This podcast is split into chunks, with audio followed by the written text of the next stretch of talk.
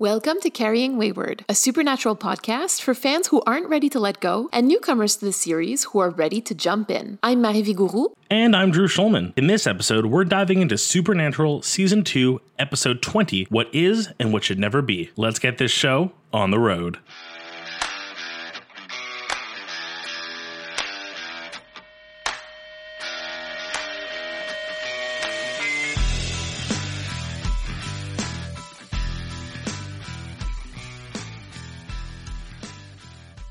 Tell me what you thought about this episode. Blown away as soon as it was revealed they were hunting a Jinn, and we were probably going to get some cool, like, I figured a wish would be a thing. I didn't think we get a whole, like, alternate universe. What a good episode. So much to read into and dig. There are a lot of notes that we must go through, so perhaps we should go directly to the recap. Give me a countdown. Three, two, one. The boys are hunting a Jinn. Sam's home doing the research, and by home I mean a motel room. And Dean's out on the go. They think they might know where it is, and Dean's like, I'll go look for myself and be alone, which is a stupid thing to do. Anyone would know. But of course, Dean is a smartass and thinks he's better than everybody else in this kind of cases, so he goes anyways. Meets the Jinn. The Jinn touches him, and suddenly he wakes up in bed with an attractive woman, and his mom's alive, and Sam's with Jess. And what? He's ended up in a weird wish world where his one wish of his mother never dying has come true. But then we see, despite how glorious and good everything is, the downsides of all this that you know they never got to do their work and they never got to save people. So all these things that they stopped in the past didn't happen. And he decides he has to go back. And then he convinces sam that he's actually going after a Jinn sam doesn't believe him but then eventually does when he sees the Jinn do its you know drinking of blood or something. And then there's a really heartfelt moment where dean tries to off himself because that's how you get out of a dream. And everyone suddenly appears thus proving it's a dream to try to convince him not to but he does it anyways. And he gets up. Sam shows up and they save the day and they stop the Jinn but it opens up road to a lot of really dark questions time? Did I miss anything? You ask a very interesting question, Drew, because I feel like you gave a really good recap, but there is just so much in this episode that, like, it's impossible to go over everything in a minute and a half, let alone in a minute and 10 seconds. So today we have a very long, long game because this is a foundational episode. There are literally things in this episode that you can refer to in season 15. I know that there are people who have seen up to season 15, who have seen the whole series basically and I I, I kind of want to talk to them in this in this moment. Okay, well let's see what you have to share with them and me, I guess. Let's start with the Jinn dream sequence. You know, Dean is not wearing his usual necklace. I can't say too much more about that because it plays a role in later seasons, but I don't know if you noticed that he wasn't wearing his usual necklace. Did not notice, but now that you say it, I've been convinced since the beginning there was something behind that necklace. Also important to note that Dean's greatest wish was to have his mom back, you know, to experience life with her, because that becomes very important at the very tail end of season 11 and up until season 15. Is the wish not just that he had a normal life? The way that everybody took this episode or read this episode, I mean, at least in fandom, it's that his mom had never died, had, didn't die in the fire. I was just curious to know if there was ever like a, a like a concrete answer to that because I feel like wishing for a normal life might answer a few questions in this scenario, but also I, I think just the mom being alive does just as much work. So. I think in this particular case that the having a normal life is a byproduct of having his mom be alive, basically. And he doesn't know who his mom really was. He, all he knows is that she was this beautiful blonde woman that loved him very much and who he loved very much, right? Like that's all he remembers of her, along with a few details. On a lighter and probably very unintelligible note for you, John was on a softball team and Dean says, quote, that's funny to me. And I'm just going to leave that one out there for anyone who has seen Scooby Natural. See, I just thought it was funny because, like, I can't see John being on a team with, like, working as a team. He's like a one man show. It's funny because it's mundane. It's funny because he has to work as a team and he's never worked as a team from, like, anything that Dean remembers. And it's also funny for another reason that we will find out at that moment. I can't wait. Also, like, this moment where Dean is basically going bananas over a sandwich that Mary made him. And again, like, that's going to be referred to in season I also want to notice that after he finishes mowing the lawn, Dean is drinking El Sol beer. Now, believe it or not, beer brand in dream sequences is actually something that we need to keep track of. The amount of mundane things in this episode you have pulled out that are like worth noticing. You're telling me there's more to beers in dream sequences than that? I know that it sounds absolutely bonkers. I know that. Anybody who has seen theories about season 15 knows exactly what I'm talking about. So, when Sam from the Jinn reality and Dean from our reality actually enter the warehouse in Illinois, there's a shot that really lingers on a typewriter. The typewriter is going to come to mean something to us in season five when it's associated with a very specific character that ends up staying on the show on and off until season 15 and is also associated with the concept of destiny on the show. You know, there's a lot of discussion and conversation about whether certain things that happened in later seasons were planned in the early seasons. That like that's a huge conversation. And i don't know what to say but frankly like this is just a it's just a really interesting thing to note. You do this very well. You have these things on my radar now that i just can't wait to see that i'm just like we'll get there and hopefully remember to come back and kind of vaguely discuss these because i want to make sure these connections are made obvious. Last thing and this doesn't really have much to do with the long game but i had to sit through this episode, so I'm going to make everybody suffer with me. Did you know that Dean and Jessica actually share a birthday? Really? They are both born on January 24th. Dean in 1979 and Jessica in 1984. So basically, every year that Sam was away, at, like from Dean at college, he'd celebrate Jess's birthday and think of Dean. And every year after Jess died, he'd celebrate Dean's birthday and think of Jess. Oh, that's really sad. And if you remember, Mary and Jess also share a death day, November 2nd, Mary in 1983, and Jess in 2005. Ugh. Shall we dive into story time to further discuss the pain we both felt? Let's.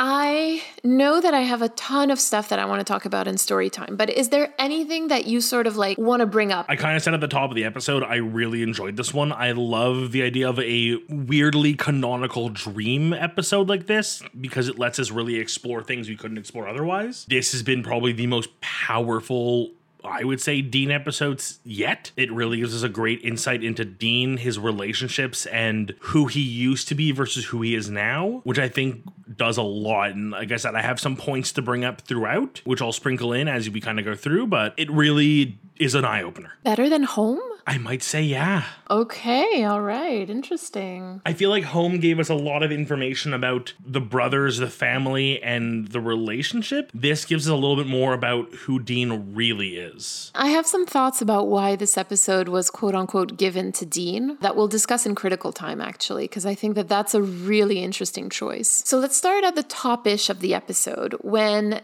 Dean calls Dream Sam to tell him that he got attacked by the Jinn, and then Sam thinks thinks that like he's drunk dialing him after drinking gin. I remember just like kind of laughing out loud at that moment. I just thought it was really funny. And then after that, when Dean sort of takes off when he sees that it's going nowhere with Sam and he goes to see Mary, he realizes that it's really her. And he's like, I didn't think that wishes can really, and he doesn't even finish a sentence, you know? And it sort of makes me wonder about two things. The first thing is that when he was in the car talking about like Barbara Eden from I Dream of Jeannie being hotter than Elizabeth Montgomery from Bewitched, it sort of felt like this was a a way to kind of cover up like what his real train of thought was, what he would be wishing about if he were to encounter a jinn. Because if that's the case, then I feel like this is another instance of Dean using like talking about women in order to cover up his true desires. Like we've seen him do this, right? When it came to having crushes on men, to checking out men and whatnot. Here we're sort of seeing him longing to have known his mom better. So it's not just, it's basically something that he does in order to cover up what he really feels. Part of me was wondering what the wish really was because it makes sense. If the wish was that, you know, that Mary never died, that's why he would go there first. But then the fact that the reality isn't perfect per se, that even in a reality that is like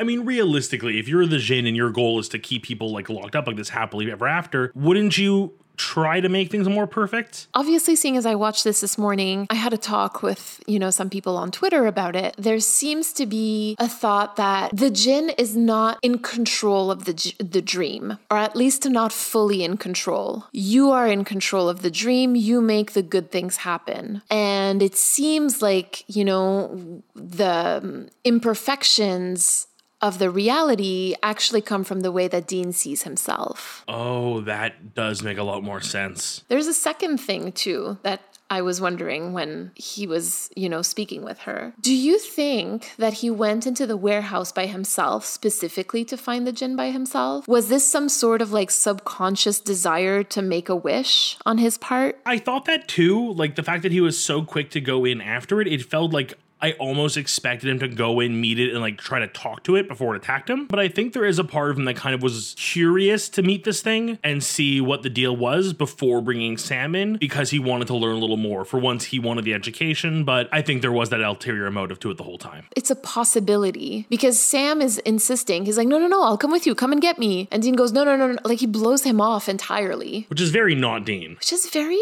not Dean, right?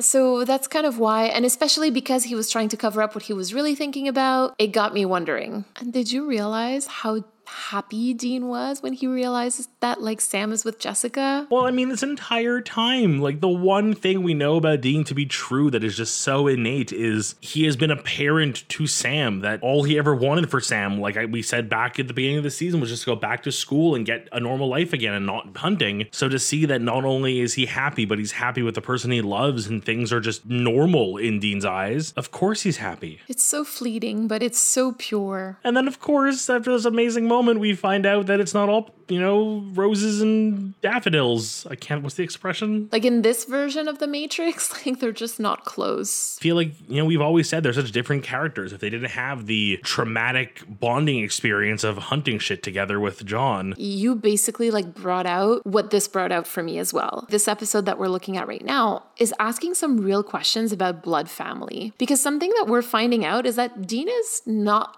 a nice person in in his dream reality which is kind of weird because it's your dream reality and yet you're not nice. Kind of like the black sheep of the family in this scenario. You know at the very least he's somebody who's caused sam a lot of harm. I even feel like the way mary re- reacts to him and again we'll talk about the drinking a little bit later but like even the way mary responds to him it feels like their relationship wasn't not bad, but was one of those like you come by for special occasions, we play nice, but we're not close. Yeah, certainly taken for granted. And I feel like the whole point of that conversation that Dean and Sam are having after they come home from her birthday dinner, you know, Dean is saying, but we're brothers. And Dream Sam is like, we don't have that much in common. Because in Sam's reality, they don't have, like you said, the years of common experiences and shared trauma that they have in Dean's reality. For Dean, we're brothers means something because they consistently choose each other in his reality. But in Sam's, they don't.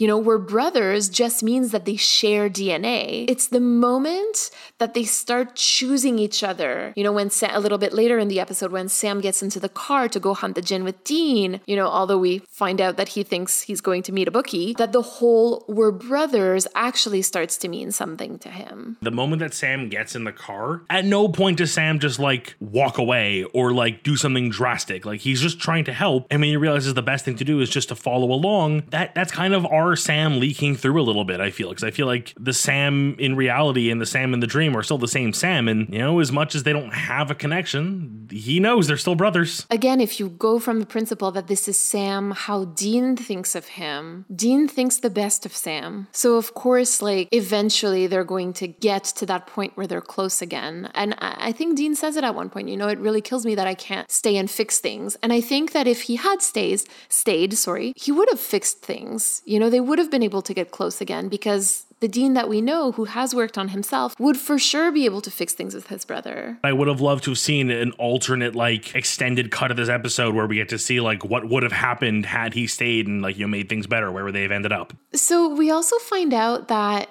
you know, all of the work that Sam and Dean have done in the last couple of years has been erased. You know, all the people that they've saved in this reality, they've actually died. And when he finds that out, Dean goes to John's grave, which I thought was really interesting considering that earlier this season in Children Shouldn't Play with Dead Things, he was so categorically opposed to going to Mary's grave. Yeah, I forgot about that. Like, I just didn't know what to make of that moment. I mean, like, I have so many thoughts, but like, what did you think of that moment? He didn't want to face Mary's grave, but he's willing to face John's. I feel like that means there's still something connecting them. Like he feels like his sto- his story with Mary was done at that point, and anything further would would just be, you know, a shadow on the memory. Whereas John's memory is already so dark that seeing his grave doesn't really have that much of an effect on him, even in the way that he speaks to him, and rightfully so. It lets him sort of just get out some of the emotions he's needed to get out, you know, for two damn seasons. When I watched this, it really sort of crystallized the theme of the episode for me, which I think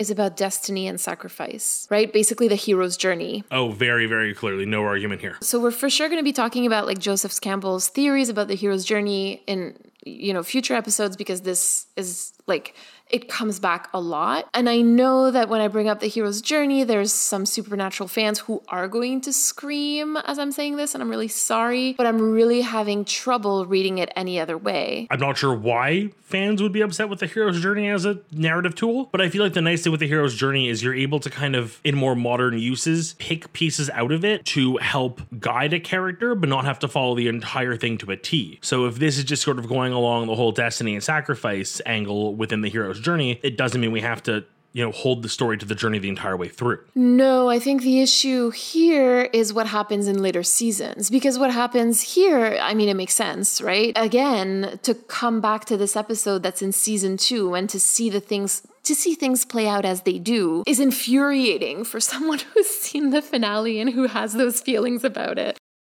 But I mean, you know, for those who did enjoy it, then I'm sure that, you know, this episode is is wonderful and and they're like, "Oh, wow, like so brilliant." And that's that's fantastic and I'm very happy for you. I am. I genuinely am.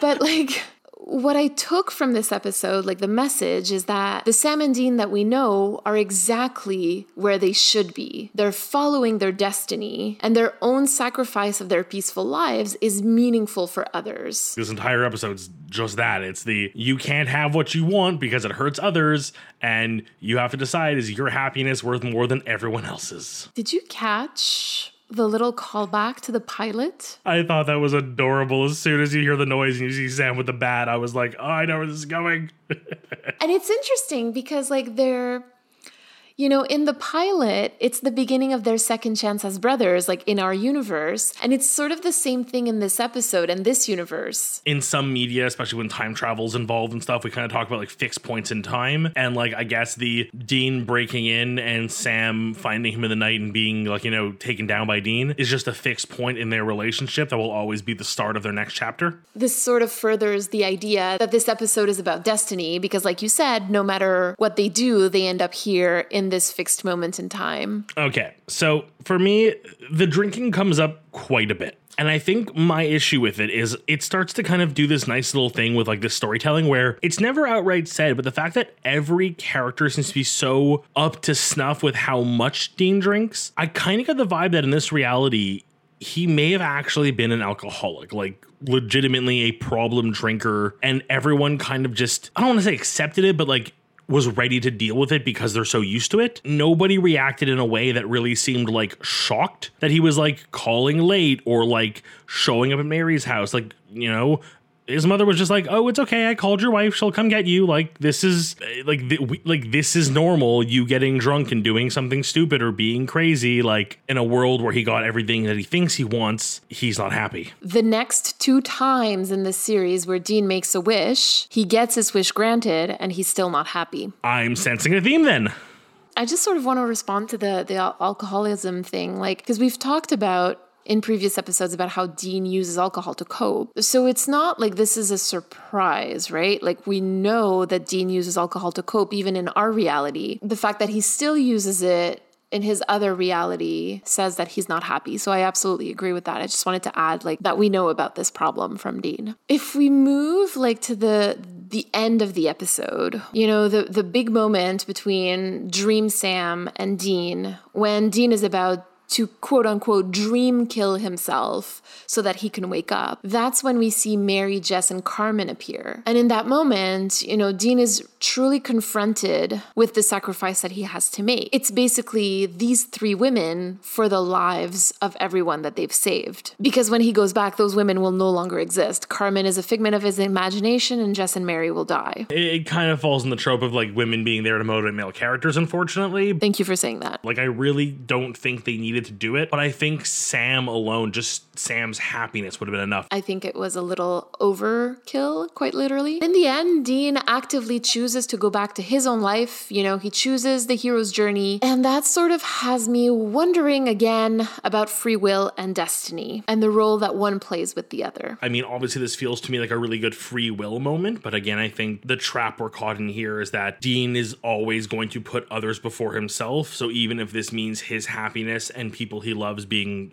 alive and people he loves being happy, other people deserve it more, or so he feels. So I think free will in this case wins, but that doesn't mean it doesn't play into his destiny, whatever that may be. I think that you've sort of like summed it up really nicely because there is going to be a very big discussion in the show about destiny versus free will. It's really one or the other because they are two opposing worldviews. Either you believe that you are exactly where you're meant to be and you're being led down a specific path, or you believe that you pick your own path, you make your own path. I think that the reality is that it's not black and white because there are obviously things that will help determine your path for better or worse that you have no control over. It's like I said, I think that if we look from the destiny angle, Dean and Sam were destined to be hunters to go after things to save people and save the world. But that isn't to mean they don't have free will. It just means that they both know their place in it and will make that choice for themselves regardless of their destiny because they know it's the right thing to do. Moving on to the last scene where Dean and Sam are talking about the dream reality, the Jinn reality. And Sam tells Dean that he's glad of how things are. You know, he's telling Dean that he's basically choosing him in that moment, you know, the same way that Dean chose Sam and chose to wake up from the dream. And then we also get a very rare glimpse into Dean being honest and upfront about his feelings. You know, he says he wanted to stay. We've discussed this in Bugs very briefly. This is Dean's dream, right? A very simple, quiet life surrounded by the people he loves. And he, for a second, he had it. Yeah, and I mean, he would never able to live with himself. Like he would, if he wasn't already an alcoholic, he'd drive himself to it, knowing that he could have changed things. Well, I also think that being parachuted into this reality, he might have done things a little differently than if he had truly grown up with it, right? So, like, just kind of keeping that in mind because he has more perspective than the person that he was growing up in this environment, right? He knows what it's like to be hungry. He knows what it's like to, you know, have to steal for food. Like he he knows a lot more than what like his suburban privileged, you know, counterpart would be. I'm sure that you have been wondering all along, but Mary, does this answer your season 1 crossroads about wishing John had died instead of Mary in 1983? Yeah, I'm gonna be very honest. I do recall that one of your crossroads deals, I forget when,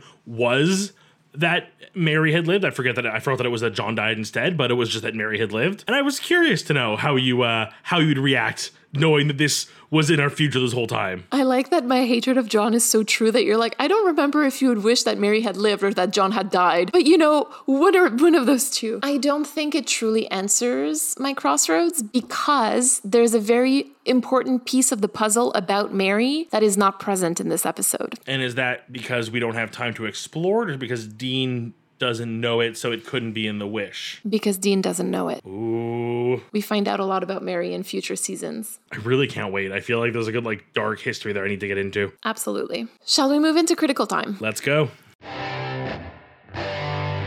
So, who was behind this masterful episode? So, the writer for this episode was Raelle Tucker. This is her last episode for Supernatural. If we recall, in season two, she wrote Children Shouldn't Play with Dead Things, which is interesting because there's a few callbacks there. She also wrote Hunted and Roadkill. And this episode was directed by none other than Eric Kripke himself, who is of course, as we remember, the creator and showrunner at this point. In season two, he's written In My Time of Dying. You know, it's funny. I feel like the last few times he's been the director, I have felt the episode was like missing something or had like a different flavor almost. I feel like this episode just fit perfectly. Like I wouldn't have guessed it was one of his from that. That's a backhanded compliment.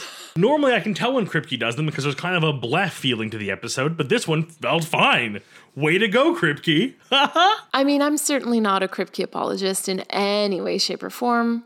But this was a great episode. I really liked it. I mean, obviously, I have some issues with it, but this was a really great episode. there really isn't much to say. It does what it needs to do. It's able to give us a lot of information. And like I said, a little bit alluding to the drinking thing, it doesn't spell everything out. It kind of leaves you to like read the room. It, it, just does a lot of really good world building, which I'm really impressed by. Do you want to tell us a little bit about Djinns? I must say, I've known about Djinns. Like, I, I think the very obvious thing, and I'll just put it on the table because I don't want to assume anyone's knowledge of the Djinn, is the Djinn is Islamic faith based uh, entity it is where our modern day version of the genie comes from. And I was reading up on Djinn because I, you know, I've, I feel like my knowledge of the Djinn come from a lot of video games and tabletop games where they tend to be evil spirits who are like hunting people or playing tricks on them and like mind games and like messing with people. And I can kind of see how that kind of goes with the whole idea of a genie. And Often there's the whole idea of like be careful what you wish for and a lot of stories of genies who will like you know take the wish out of context to kind of mess with you i'm reading through all these Djinn lore and how like different religious texts refer to them as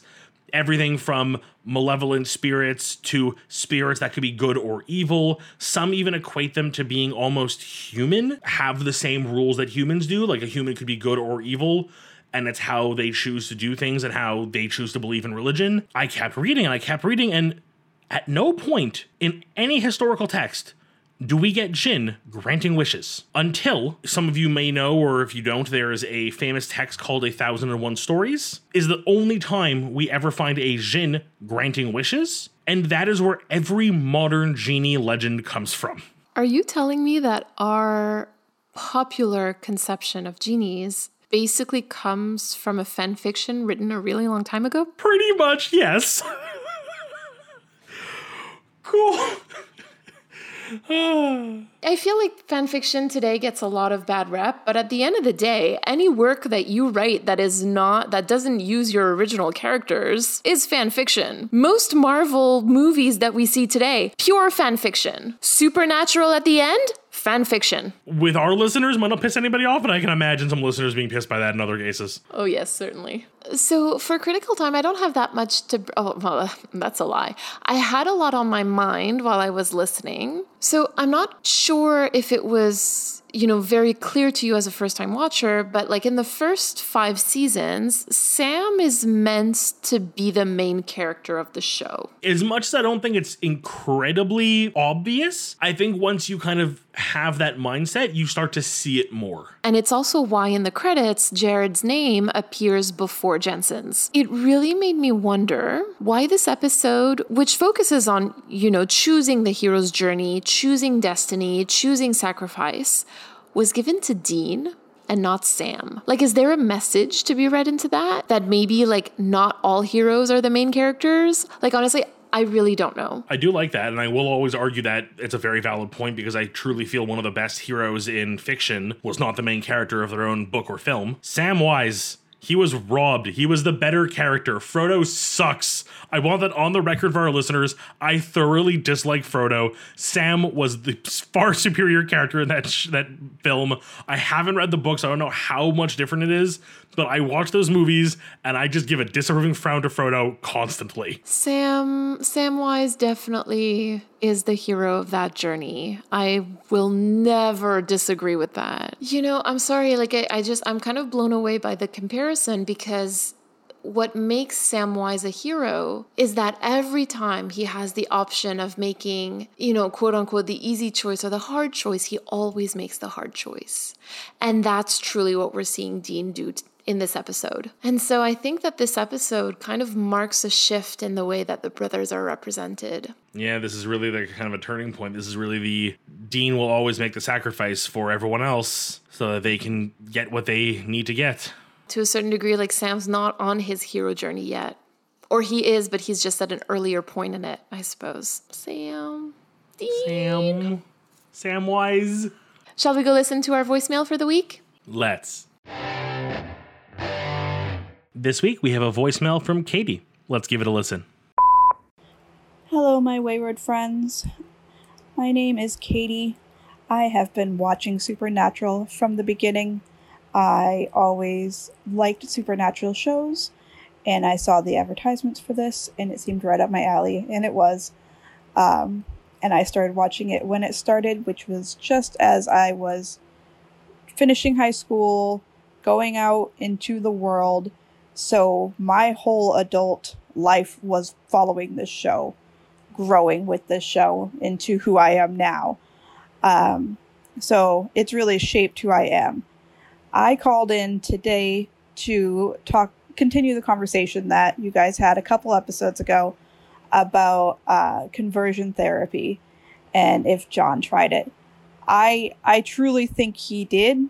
It's been pointed out that there was a an, uh, companion piece, John Winchester's journal, that was published, officially published, not like something fan made, official John Winchester's journal that showed that for Dean's 17th birthday, he was sent on his first solo hunt that John knew all the background information for, and that that hunt um, was for two nuns that were at a mission in Wyoming. The nuns had fallen in love with each other and were discovered and then killed themselves. And it was a salt and burn. John knew that Dean would have to go there and face that, and that the only solution was to burn their bodies. I feel that was John's solution to anything he might have picked up on, got an inkling on, was to go send Dean by himself when he's 17, so young, and have him go burn these two nuns that loved each other um, on his birthday. Because John wanted to, I feel, teach Dean a lesson, but also states that he literally wanted to hang out with Sam, so he got rid of Dean to go learn that hard lesson of what John really thinks. Uh, so yeah, I, I think that was John's take on conversion therapy, and just you know file that right in the A plus parenting file that we all have for John. Uh, I'm loving the podcast, guys. Thank you so much for going over the episodes again. I'm following right along. It's bringing me back. Thank you. Katie, thank you so much for your voicemail. So, I've known about this particular piece of trivia, but I hadn't really quite linked it to the idea of conversion therapy. But I guess that does answer my question about whether or not John knew about Dean's queerness, or at least suspected it, and what he would do if he found out. We know this as per John Winchester's journal, and that's just horrifying. I mean, we just went through an episode that was so hard for Dean, and now, now we have to listen to this. Oh, this has nothing to do with your voicemail, Katie. Thank you uh, very, very much for for sending it in. But it's just the poor man cannot catch a freaking break, no matter what reality he's in. Thank you again. Uh, also, like beautiful voicemail. Like I, I know the subject wasn't exactly pleasant, but it also something that just through the cultural osmosis I've heard brought up this tale before. I think you actually went a little more in detail, which I appreciate. I mean, like this is gonna sound terrible, but like I just need to say it. God, I hope that's all he ever did as far as conversion therapy goes. Like if that's the worst that John could have done, like I think that's actually like better in my head. I'm gonna choose to believe that's the one move he made, and he thinks he did everything fine and just let it slide from there. And Dean just learned to hide it from him better because, as dark as that is, it sounds better than the alternative that my brain has concocted. To send Dean out to go hunt these two very specific spirits also is Dean's way of saying, look at the thing they did and what they became. They were monsters and they became monsters. You're putting words onto the subtext, and I really appreciate that again. I think it's important to say those things, put them out in the open. You know, he was 17, his 17th birthday. Shall we move on to our crossroads? Yeah, hopefully they'll be less depressing. I wish that we had seen more about Carmen and Dean's relationship. From what everybody says in this episode, it really sounds like Dean is not a very kind person in this reality. Contrary to what we know of him. And when he tells her that she's so great, you know, she says that she doesn't know what's gotten into him, but that she likes it. So I think that I would have been interested to find out more about them and just, I guess, to see like what Dean looks like in a happy domestic relationship. I really think that Dean's love language, how he expresses to people how he loves them, is acts of service. I think that I would give up the mowing of the lawn scene in order for like a different montage of like him doing things, yes, sure, for Mary, but also for Carmen. I think that's a beautiful trade, and I loved the lawn mowing scene. I don't know why, but it just like felt so good. It's 100% a men thing. Okay, I hate mowing the lawn. It is my least favorite chore. If I could pay my neighbor's kids to mow my lawn, I would be the happiest person alive. I think for me, what it is, is just seeing Dean happily doing a mundane task. I guess the reason why I'm saying I said that in the first place is because this felt very Kripke-ish. Like I don't know how to say it otherwise. But this felt like a full-on Kripke moment. I tend to associate him with like very like outwardly displays of traditional masculinity, and I think that that's that w- that explains like my my visceral reaction to it. There is a thing with Kripke in his episodes that kind of has a weird like boys will be boys mentality to it. I'm glad that you're seeing it too, and that it's not just me, because then that would be weird. That's why this was the scene that was chosen as far as the like good task goes. I think it is a very cliche scene of like the son mowing the lawn while the parents watch kind of thing, or like parents get to relax while the son does the chore. Like I feel like every show that has a family dynamic at some point has had the like the son mowing the lawn scene, and it is very like male stereotypical in those things. Mine's incredibly dark and I hate it. Double edged sword time because I know what I want is, and I kind of alluded to it earlier, is I love that kind of like world building where we're not explicitly told something, but because of everyone's reactions, we kind of have this image of like maybe Dean drinks more than he should,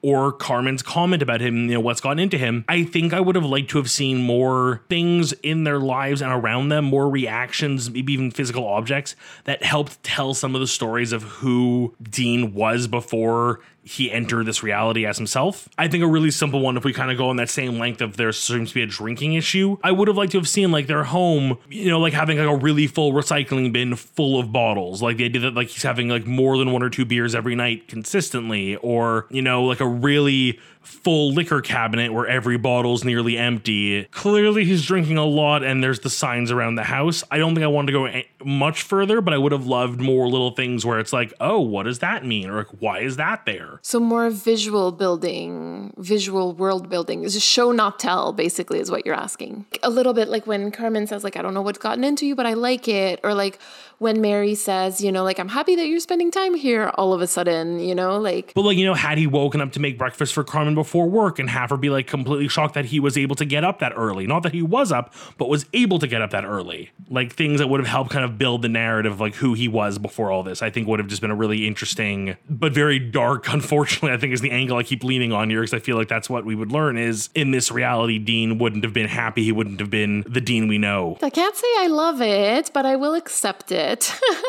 It's a sad reality. And I think this kind of goes back to our conversation that you brought up so well earlier of the whole idea of like free will versus destiny. And it's that as much as however they got to where they are now in their actual reality, they're doing what they are meant to do because it's what they're good at and it's what makes them feel like part of society in a way that they feel like they can, or at least Dean feels that he can give society in a way that he can. And I think if he didn't have this outlet to help people, I, I really could see Dean being a crappy person. I mean, I disagree, but I understand why you feel this way at this point in the story. can I say that I'm comforted that you disagree? Yes, you can. You can. Like, this is one of those scenarios where I don't want to be right. So please and thank you. again like i don't see it that way but i think it's because i've seen the entire series it's not it's not because you're wrong from your perspective this makes sense but i think from mine like it's not something that i can accept For once, can I just point out that you're the one being positive about the outlook on this series and not me? finally i got i got to it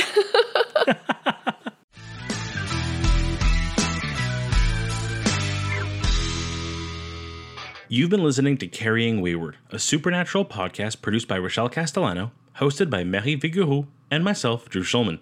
Thank you to our bunker patron Katira for her generous support. This week, we'd like to thank Katie for her voicemail. Help us keep the conversation going. You can send us a voice recording at carryingwayward at gmail.com. Follow us on Twitter, Instagram, TikTok, and YouTube using at carryingwayward.